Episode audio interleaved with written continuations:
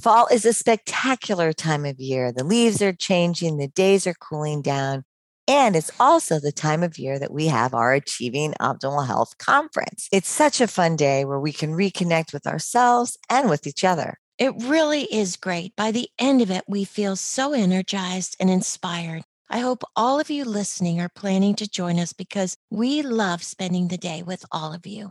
Go to our website, achievingoptimalhealthconference.com, for all the details and to get your ticket.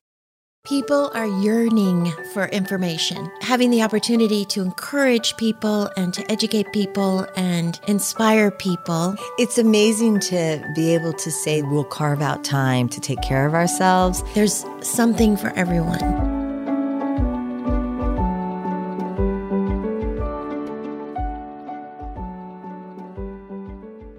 We are so happy that Mike Ott is joining us on Health Gig today. In July of 2019, Mike sustained a spinal cord injury and was initially quadriplegic.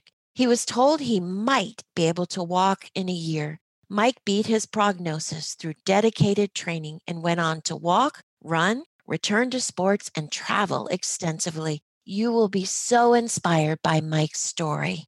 Welcome, Mike, to Health Gig. Yes, Mike, thanks for being on Health Gig. Thank you for having me. Thrilled to be here. I think we should say from the start that Mike is the son of a very good friend of ours named Grace Ott, who we've done some work with, who we are enormous fans of. So we're absolutely thrilled, Mike, that you're with us. And you've been through something horrendous. And can we just begin by telling our listeners what it is you've been through?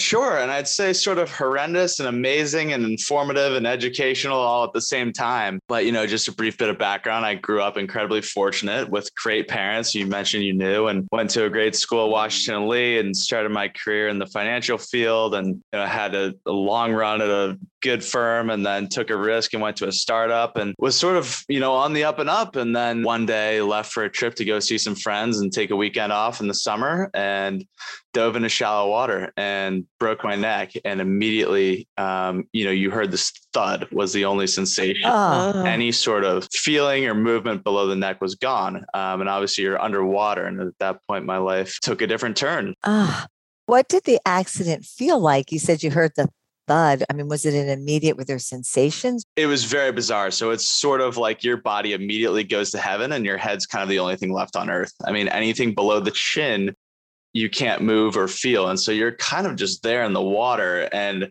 initially it registers pretty quickly what happened, right? Because you hear the noise and then you can look down through this murky water and see your arms not moving. And you're thinking, okay, um, there's no way out of this for me. And you start thinking about, you know, this could be my last 30 seconds on earth and go through that whole process.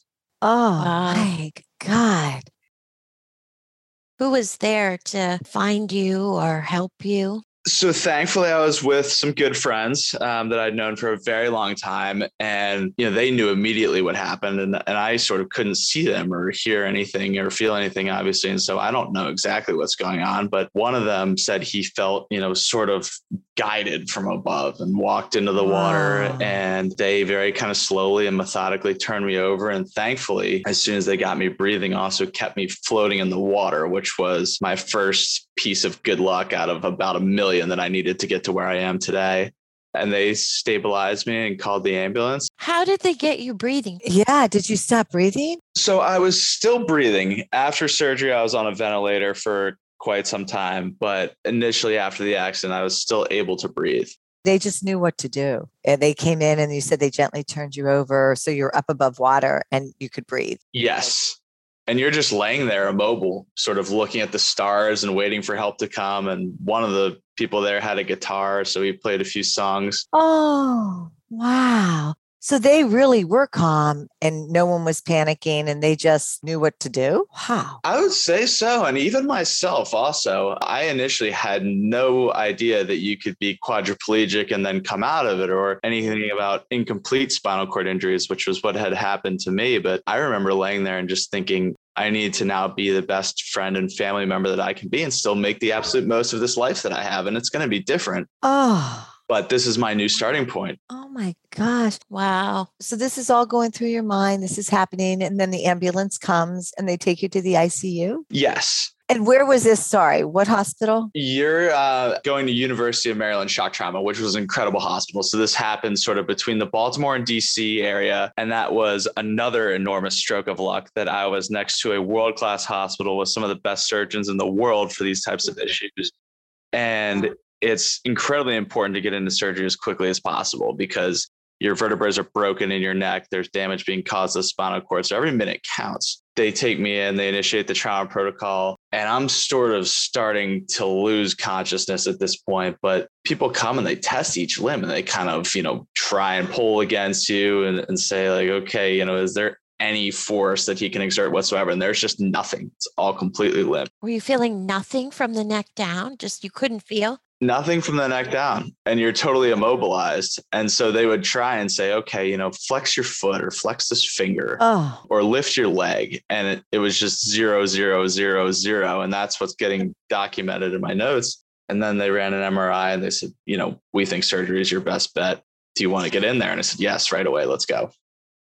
At that point, were you given a prognosis? they didn't go into prognosis at all prior to surgery. They just said we need to get in there now and after surgery you wake up you don't really remember a distinct moment of coming out. You're on a ventilator you're on a feeding tube you know you can't lift a finger you can't breathe you can't eat you can't scratch an itch on your forehead. You just start to feel pain start to come back. The only thing the surgeon said to my parents initially when i was in that state was you better get ready. This is going to be a long haul. And that was it. About a week later they kind of pulled my parents aside and they said you know we think that surgery went well and we want to let you know you know we think he might be able to walk in a year. So that's sort of what i was told initially So, can you tell us again? You broke your neck. So, what happened? It was a, would you call it an incomplete spinal cord injury? yes so it was a c5 fracture the fifth vertebrae in your neck and then there was damage above and below c5 as well and they went in and removed different parts of c3 all the way down through six Oh, those were taken out and c3 through six on my neck now are all titanium Oh, and that preserves what was left of the spinal cord and mm-hmm. allowed for the recovery that I have today. wow. Like you said, so lucky you were near this trauma center. Yes. And you said every minute counts, right? So, if somebody's out someplace and they have to helicopter them someplace and someplace else, you're losing time. Sure. You hear stories all the time. And I've met so many people along this journey, but someone that had the same accident in Bali or something, or, you know, a remote location and they don't get into surgery quick enough and, and the window closes and more damage takes place and you have a worse outcome. So, your parents are told a week after surgery that you might be able to walk. They were, I was told nothing. And so I was sort of kept in the dark because, you know, they don't want to get your hopes up and you're still kind of fading in and out of consciousness. I mean, I was hallucinating. I was just sort of trying to stick with the program and do what they were telling me. Were you just so scared? Was it just fear? What was it? It's a whole mix. Uh, initially, there was just so much pain that that's really all you can focus on. How do you have pain if you don't feel things? It starts to return. Okay. Okay. So thankfully, once they did the surgery and kind of got in there, after a few days, it started to return, and you have pain in the area sort of above the surgical site was where it begins, right? Because they have to cut this monstrous incision in the back of your neck. And so that's what really hurts. I remember this feeling of just like someone was stabbing a knife into the back of your neck over and over and over again. And I've had broken bones and surgeries and other things before, but this was another level. What was the next step? Then what happened once you've had the surgery? How long before you start any kind of rehab? So they try and do what they can in intensive care, but they're really not set up to rehab you at all. And so the next thing that they determined after surgery was you need to go to a place that can do inpatient rehab for you, where they can work with you three hours a day. You live in the hospital, they take care of your every need, and that's going to give you the best shot to actually get moving again. And so intensive care was an amazing environment. I had tons of family and friends come out to visit, and eventually you kind of get like a smile on your face. And you know, I had some amazing laughs, and it was a little bit like attending your own funeral. But then it got very bleak trying to navigate the whole system of getting to inpatient rehab. And you're sitting there thinking, okay, I got this surgery and I feel in my body like I have a chance to do this. You know, I hadn't been told anything, but I kept saying, I want to have a full recovery. I'm going to get out of this somehow. And then you start to feel that slip away a little bit with the insurance approvals and things getting held up in process. And then chaos broke out in Baltimore. There was a pretty severe wave of violence that took place that held up a lot of paperwork. And then the insurance company themselves seems to be just continuously denying. And so a big part of me felt like I was never going to get there. And then eventually you do. And that was a total game changer and another huge stroke of luck where I was able to get to Spaulding Rehab in Boston, which was one of the best places in the world to try and do these recoveries. So what time frame is this now? How long were you in ICU? Two weeks. Two weeks. And then you moved to Spaulding. Correct. Got it. Okay. What time of year was it? When was it? What was the date? This was summer. So this was late July, July 27th, 2019. And by the time you're being moved to Spaulding, it's mid August. Okay. So now you're in Spaulding. Your parents have been with you by your side. You mentioned beginning that your mom didn't leave your side. Yes, she slept in my hospital room 25 of the first 30 nights that I was in the hospital. Wow. And then eventually, you know, allowed herself to go to a hotel. But parents, I mean, there were people in there constantly. And my heart goes out to anyone who's had to deal with something like this during COVID where you're not able to have that kind of support present with you because that made an enormous difference to me. Oh man. Yeah. God.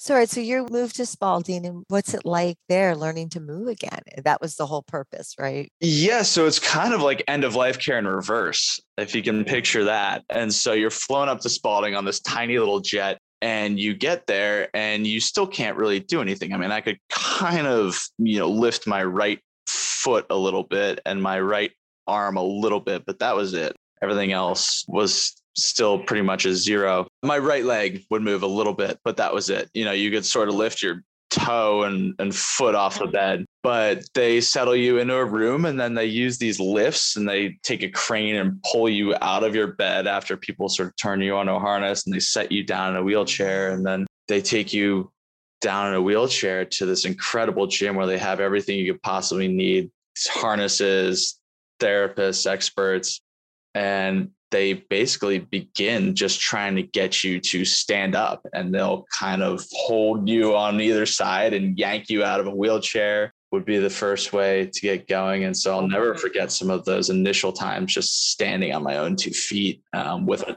ton of help and support. You know you're doing maybe 5% of the work and then you progress to hanging from a harness and then walking bars and then a walker and it just happens very very gradually. And then you know everyone pictures paralysis and they think about legs and walking but the bigger thing for me and for a lot of people was hands um, and being able to use your fingers and having that dexterity and you look at surveys of people that have had spinal cord injuries, the number one thing that people really want back is actually use of their hands. And so for me, you're just sitting there gritting your teeth, trying to move like a finger and you're getting nothing back. You know, you want to be able to scratch an itch. You want to be able to lift, to fork them out, to feed yourself. Oh. Yeah. And so, you know, eventually bit by bit that came back. But you know, it, it took a couple months before I could tie a shoelace. And when I could, that was 90 minutes of pretty agonizing work just to reach down and tie a shoe. I imagine the people that were with you at Spaulding were just amazing. I think you were saying the care there was just remarkable. Absolutely incredible. I mean, that's one of the sort of pieces of advice that I give to survivors or really to anyone in life in general is just to surround yourself with the people and places that bring out your best. And Spaulding was that for me, where just the energy there and the expertise and the environment really brought out your best every day and gave you what you needed to show up and work your tail off for those three hours. Were there other people at Spaulding that you connected with and that were going through something similar? Yes. So the entire floor that I was on was spinal cord injuries, and you bonded with a lot of those people as they came and went. And it's funny what a small world it became. I mean, there was even somebody who I knew who was a family friend that wound up there for a different reason that you see in the gym it became a very tight knit environment. And those people sort of became your family. I mean, I still remember and visit all the nurses and doctors and people there. It really becomes an incredible community that I've held on to to this day. They're going through it with you, right? Yeah, exactly. And you're completely dependent on them. And they're there for you, and you don't know what's going on in their lives. And everyone has stuff that they're dealing with, but they're showing up and giving you their absolute best too, with a smile on their face and the enthusiasm that you need to push through. Wow.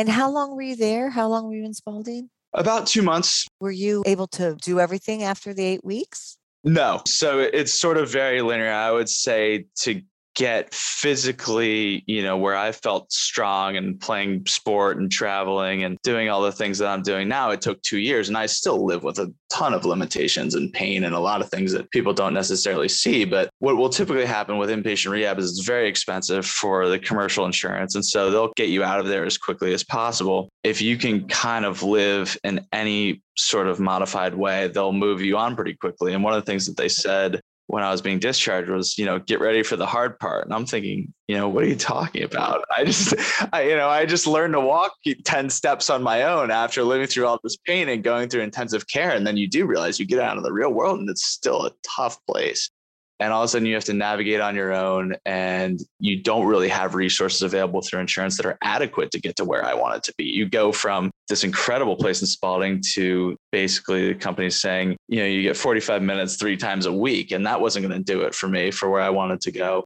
And so you have to build your own routine. You have to find a place to live. You have to get back home. We were in Boston. My apartment was in New York City. My job had decided that they needed somebody else to do my role right away. So my position was filled and I didn't have work to go back to. And so that all happened in a very short period of time as well. And um, that was pretty chaotic. Whoa. You know, you've mentioned a couple of times being in the healthcare system at the various stages. So it was challenging, is I guess what you're saying, right? Yes, it certainly felt Byzantine at certain points. And when you're the one laying there in pain and not getting what you need, those timeframes feel a whole lot longer. And just tracking down what you needed was difficult as well. And I felt like I had to get resourceful and also lucky and just be open minded and talk to a lot of people to eventually find the resources that I needed. When you were discharged, where was your mind? What were you feeling? Tell us about that process. You're still focused on just what you can do in the next minute and the next day. I would say for me, I had that stated goal of a full recovery, and I still do. But there's this line that I love from a poem by Rudyard Kipling, If, that's very well known. If you can turn the unforgiving minute into 60 seconds worth of distance run, and that was sort of what I was trying to do, is you just get through what you need to that day and try and get a half a percent better that day and those things will add up. And so it was challenging trying to do all that but i was in a mindset that was you know a very experimental. I'm just going to go try everything. I'm going to hire trainers. I'm going to go to yoga. I'm going to get acupuncture when i'm tired and can't move and i'm laying there. And then i'm going to keep track of all that was another huge thing is i'm going to write it down every day. Because there are some days where you wake up and you feel demoralized you don't want to do it or you're exhausted or whatever. And keeping track of that every day kept me honest, saying, okay, here's the goal that I set out for.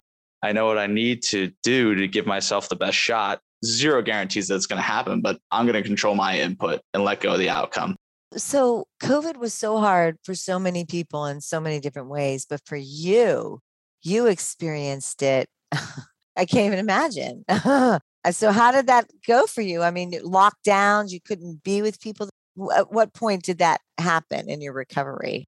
So quite literally, you're nine months out, uh, you know, post accident, right? And I'm sort of at the point where you can go to the grocery store and push a cart around and maybe, you know, grab a roll of toilet paper off the shelf and check out and buy. And all of a sudden, there's no toilet paper, right? And everything's closed. I had put together this whole routine that was working very well for me with a great group of therapists and neurologically focused PTs in Miami and yoga and had all these people in this network and it was all going great. And then all of a sudden that gets thrown out the window. Right. Exactly. And so you need to start again.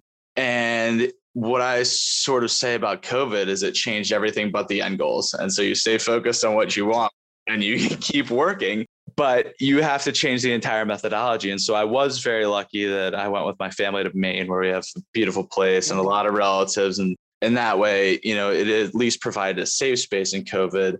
But I still had to make it up entirely from there. So you go from all these great resources that I had where you're training next to NBA players to being in Maine by yourself and training with your grandmother's trainer in her basement and saying, okay, how do I cobble something together now?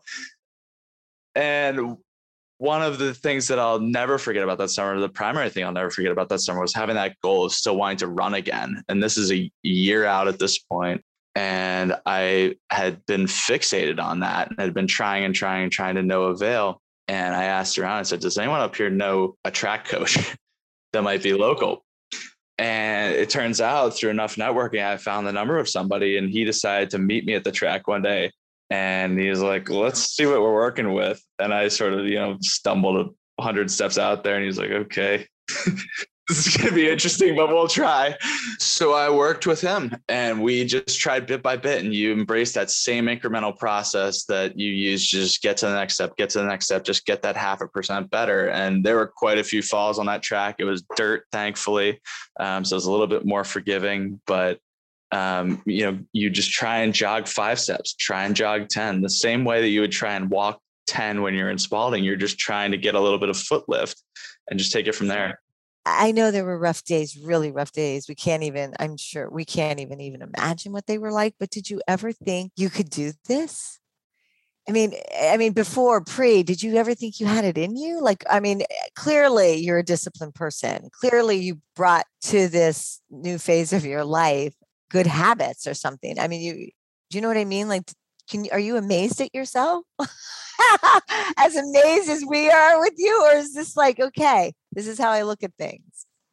One of these things with these huge accidents, and this is pretty well documented, they don't necessarily change your life or change your personality or alter your brain chemistry. It reveals a lot of what was there beforehand. Um, but I would say it goes back to intensive care. And I you know didn't know what was going on at all. And then i got my ventilator out and i was able to just get a breath of fresh air. And wow you know that's amazing. And what does the ventilator feel like? You know i don't particularly remember. Um, you get a really sore throat and then when it comes out you're like whoa i am so happy to have that out of there. I remember being in intensive care and and going you know, back to this moment where I was playing in the lacrosse tournament in Mexico City, and this had been, you know, maybe four years prior to my accident. I had this dream while I was asleep for the first time in several days, and I was running around and, you know, being the full athlete that I was beforehand. I woke up and I thought, well, maybe it's in there somewhere. And for whatever reason, I just felt that, you know, this little bit of movement that I could get lifting my foot off the bed or, or lifting my arm off the bed. I can just get the next thing. And so that was really my focus. Right. Focusing on what you can do. So you were an athlete. So you played lacrosse? I was. I played college lacrosse. I was running a 520 mile the day of my accident. Yeah, I'd always been kind of focused on taking good care of myself. But I would say the goals got more and more specific. And as you do in life, you set them as you go. And so first it was just to try and move anything that you can. You're just gritting your teeth and fighting, and then you're trying to walk and trying to run and trying to travel and do the next thing. What you're saying is so amazing because it really is all we can do, right? Right. I mean, do the very next thing and build on the very next thing. You can only focus on what you can control. You can't control pandemics. You can't control insurance denials. You can't control if you didn't sleep the night before, but you can control the way that you approach that moment. Yeah. You are so resourceful and motivated. I can't imagine everyone has the same motivation you do. What would be your best advice for someone who's going through the same thing, who might not have the same, as Trisha said, discipline or motivation that you have? So, I would say one thing that was actually incredibly important to me in the beginning was getting out there and just sharing your story. And so, I had a very good friend and my mom that worked together to set up this Caring Bridge website that blasted out the message of like, hey, here's what's going on with Mike. And it takes a village. I mean, you can talk about, you know, my motivation and me showing up, but I needed everyone in my life to cheer me on and help me along the way as well.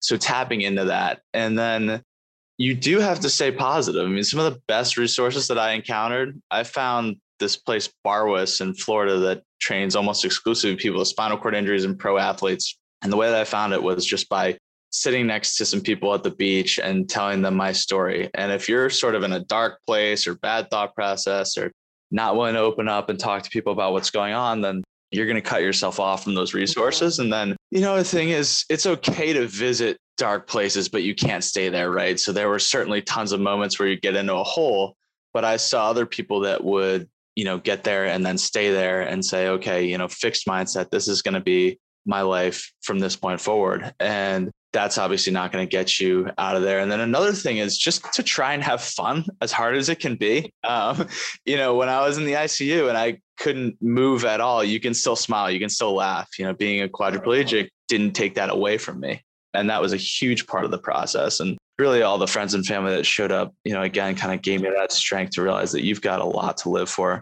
How about spirituality and your faith? How did that factor in? Quite a bit. I mean, the last 30 seconds that I had underwater, you know, I was very grateful for the life that I had had and the friends and family and experiences that I had had. But you also had to turn to that moment and say, okay, you know, this could be it. And if I'm about to interview at the pearly gates, I hope this goes well and that I've been decent enough there were definitely times where I leaned on faith and sermons to pull me out of holes. You know, if you're just commuting to a rehab or having a tough day and and tapped into that quite a bit. There were tons of moments along the way. I eventually got into traveling after I was able to move and, you know, not only get out of a bed and get out the front door, but get out of the country and had this moment that sounds kind of scripted, but I was traveling through Africa and visited the Cape of Good Hope. And it's a cloudy day and I'm sort of there by myself. And all of a sudden, this massive hole opens up in the clouds and the sun just comes bursting through. And this sort of mm. incredible sunset was there that I got to experience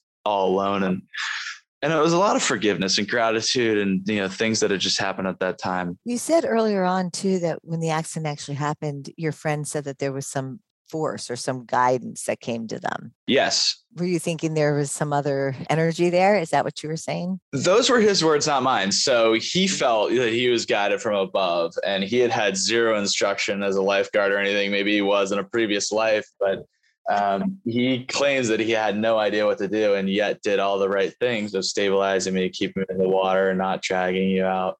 Yeah, like you said, all these miracles that were happening along the way. Correct. It sounds like you were so open to a lot of them and actually creating the miracles. Oftentimes, and maybe you've heard this change the way you look at things and things you look in, at change.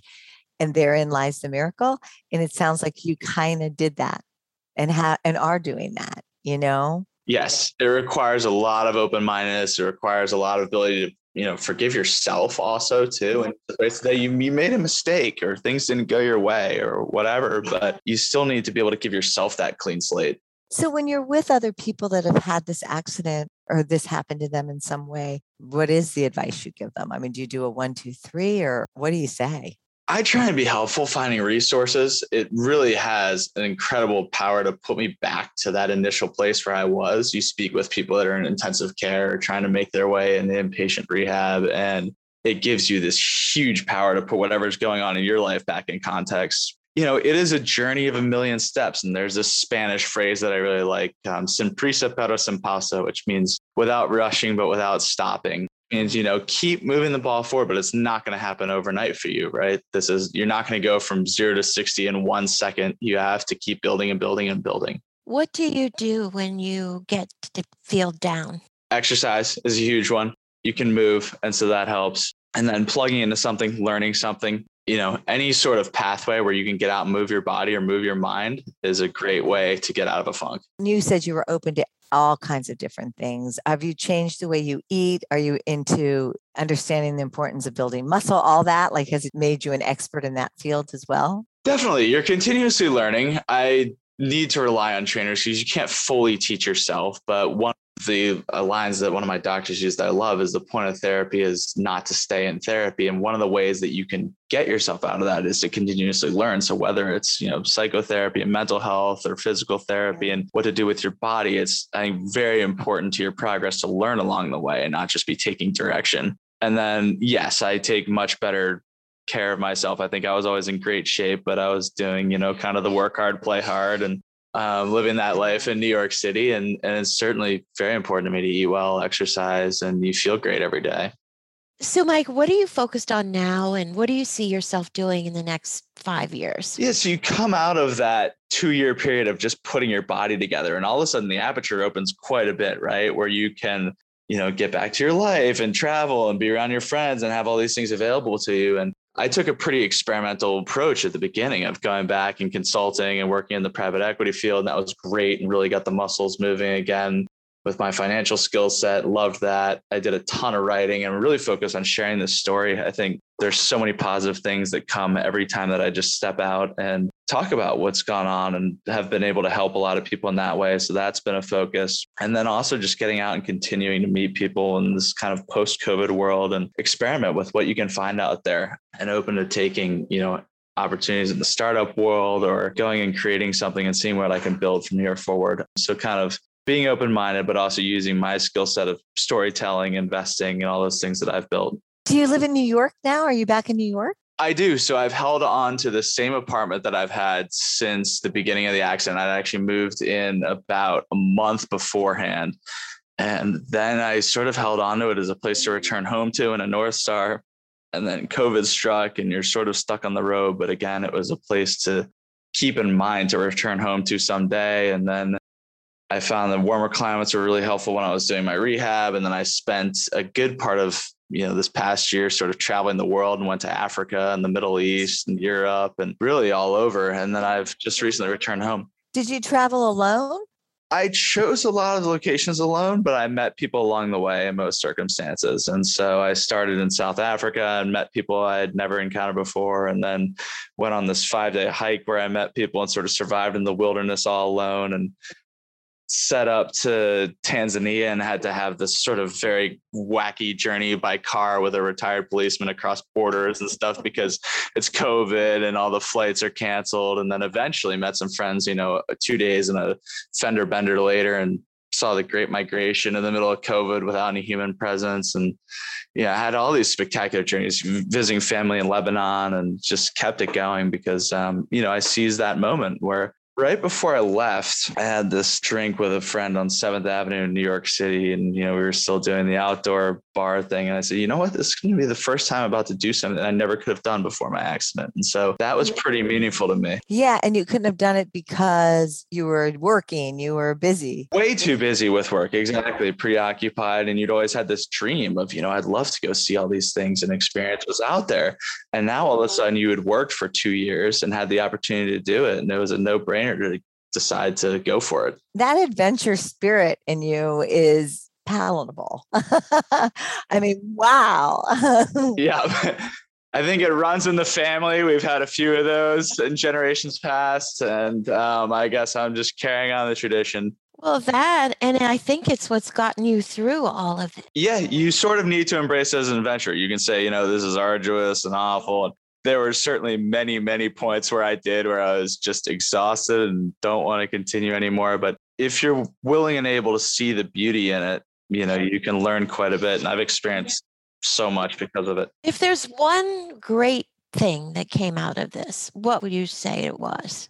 I would say the change in perspective. And that is sort of, you know, the million dollar question that everyone asks at cocktail parties that, um, you know, I was really unable to answer for a very long time and it's tough because you can't torture that. But I think for me, it became a mentality that if you can kind of face every day with equal parts courage and gratitude, you know, you're only going to start from where you are, right? Wherever this, whenever this recording's over, we're going on to the next thing from right here. And so you have to be grateful, even if you're in the ICU, if you're in a terrible place, if you just went through something that was the worst event of your life, that's your starting point. So you have to be grateful for what's there because there's always some bit of positive around you and you just have to see it. And then you have to actually have the courage to seize it, whether it's going through pain or through, you know, some kind of mental difficulty or putting in the extra rep and a set of weights at the gym or whatever. That's what's going to get you to where you need to be. And again, it's kind of that power to just put things back in context. What's your pain level now? Pretty significant. It changes day to day, but I mean, I, I feel like you know I've had a hundred year career in the NFL or something. Um, you know, you wake up every day and you're hurting, and it's interesting because people don't see that on the outside. You know, um, people looking at you and say, "Oh, you got a big smile and you look great," and you know, it's not fun conversation to talk about being in pain, but it, it's there and you feel it and it's real. And it's just something that you have to work through as, as a lot of people have invisible stuff they're working through. How do you manage it? Advil and exercise. So one of the key things for me is just to stay moving and stick to my regimen, to stretch, to train, because if you don't stick to those things, it just becomes worse. What causes the pain? The nerve damage, still lingering spinal cord damage. Is that eventually going to go away, or do they even talk about that? Or do the doctors bring that up? We don't talk about it, but probably not. Yeah. Yeah, gotcha. gotcha. we, we do, but it's just a fact of life for me now and it's just something that you learn to live with and you say okay i need to go do my yoga i need to go to the gym i need to you know get up and stand and it changes your life but you also don't have the choice of just making it go away right? Right. It's not going to leave because you want it to. And have you tried cold baths? And i mean have you been doing a lot of that stuff? Everything helps. Cold baths steam showers you know whatever um, acupuncture I, you you throw everything you can at it, and it's again, you know, it, it's not going to be cured, but you manage it the best that you can. So, do you have your five year plan, or is it you're back into your life now? It sounds like, right? You're back into your life now. So I did take that time to go, you know, travel and see the world, and there may be a few more of those adventures on the way for me, and then you know, you get back into the financial industry. Sure, that's my bread and butter. And I love building and creating things and investing and meeting people. And you get to a point where you crave and need that again. And then, you know, you do want to create the same kind of loving family that I grew up with and have that same experience to repeat and people to go through your life with. But you need to be much more focused on process and not just outcomes as well. And so those are sort of the ingredients that I want. Wow. You are so impressive, Yes. Mike. I mean, in so many different ways. So thank you for sharing this story with us. I mean, incredible. Just incredible. Thanks a ton for having me on. Oh, it's great. And this podcast is going to help so many people. So thank you for sharing all of this. I hope so. There's one thing that I would love to add. Sharing stories does really help people in a way that I never thought I could have. I mean, when I first started writing updates and just sending them by email to friends and family, you know, I got a bunch of praise for it and everyone loved it. It certainly was a pick me up for a lot of people. And then about six months went by and I got an email in my inbox and opened it up. And it was another family friend that said, Hey, you know, we just want you to know somebody read this and used the resources that you did. And they're now walking again unassisted after being paralyzed for five years from a stroke. And so you never know the positive things that come from putting your story out there. And, you know, I'd be grateful for any opportunity to continue doing that. And, and you know, it's something Dora and I talk a lot about is that we kind of all eh, are interconnected. We're all together in this world that we're in. So it's important that we all share our stories and also tell the stories, you know, be able to tell the story the way you tell your story. Connection is key. It brought me the resources I needed. It brought me the energy I needed. It's, you know, another thing that really helps with this sort of, you know, post survival stage is helping other people. And so whether it's raising money or helping advise people, it really can give you a sense of mastery of, okay, I've come out the other side of this and can actually use my expertise to help others. So that's a big part of what I want to focus on going forward as well. Thank you. And hopefully you can come back on. We would love to have you anytime, right, Dora? Yep. Anytime. Thank you. Thank you for joining us on Health Gig. We loved having you with us. We hope you'll tune in again next week. In the meantime, be sure to like and subscribe to this podcast and follow us on healthgigpod.com. I'm Trisha. And I'm Doro. Be well.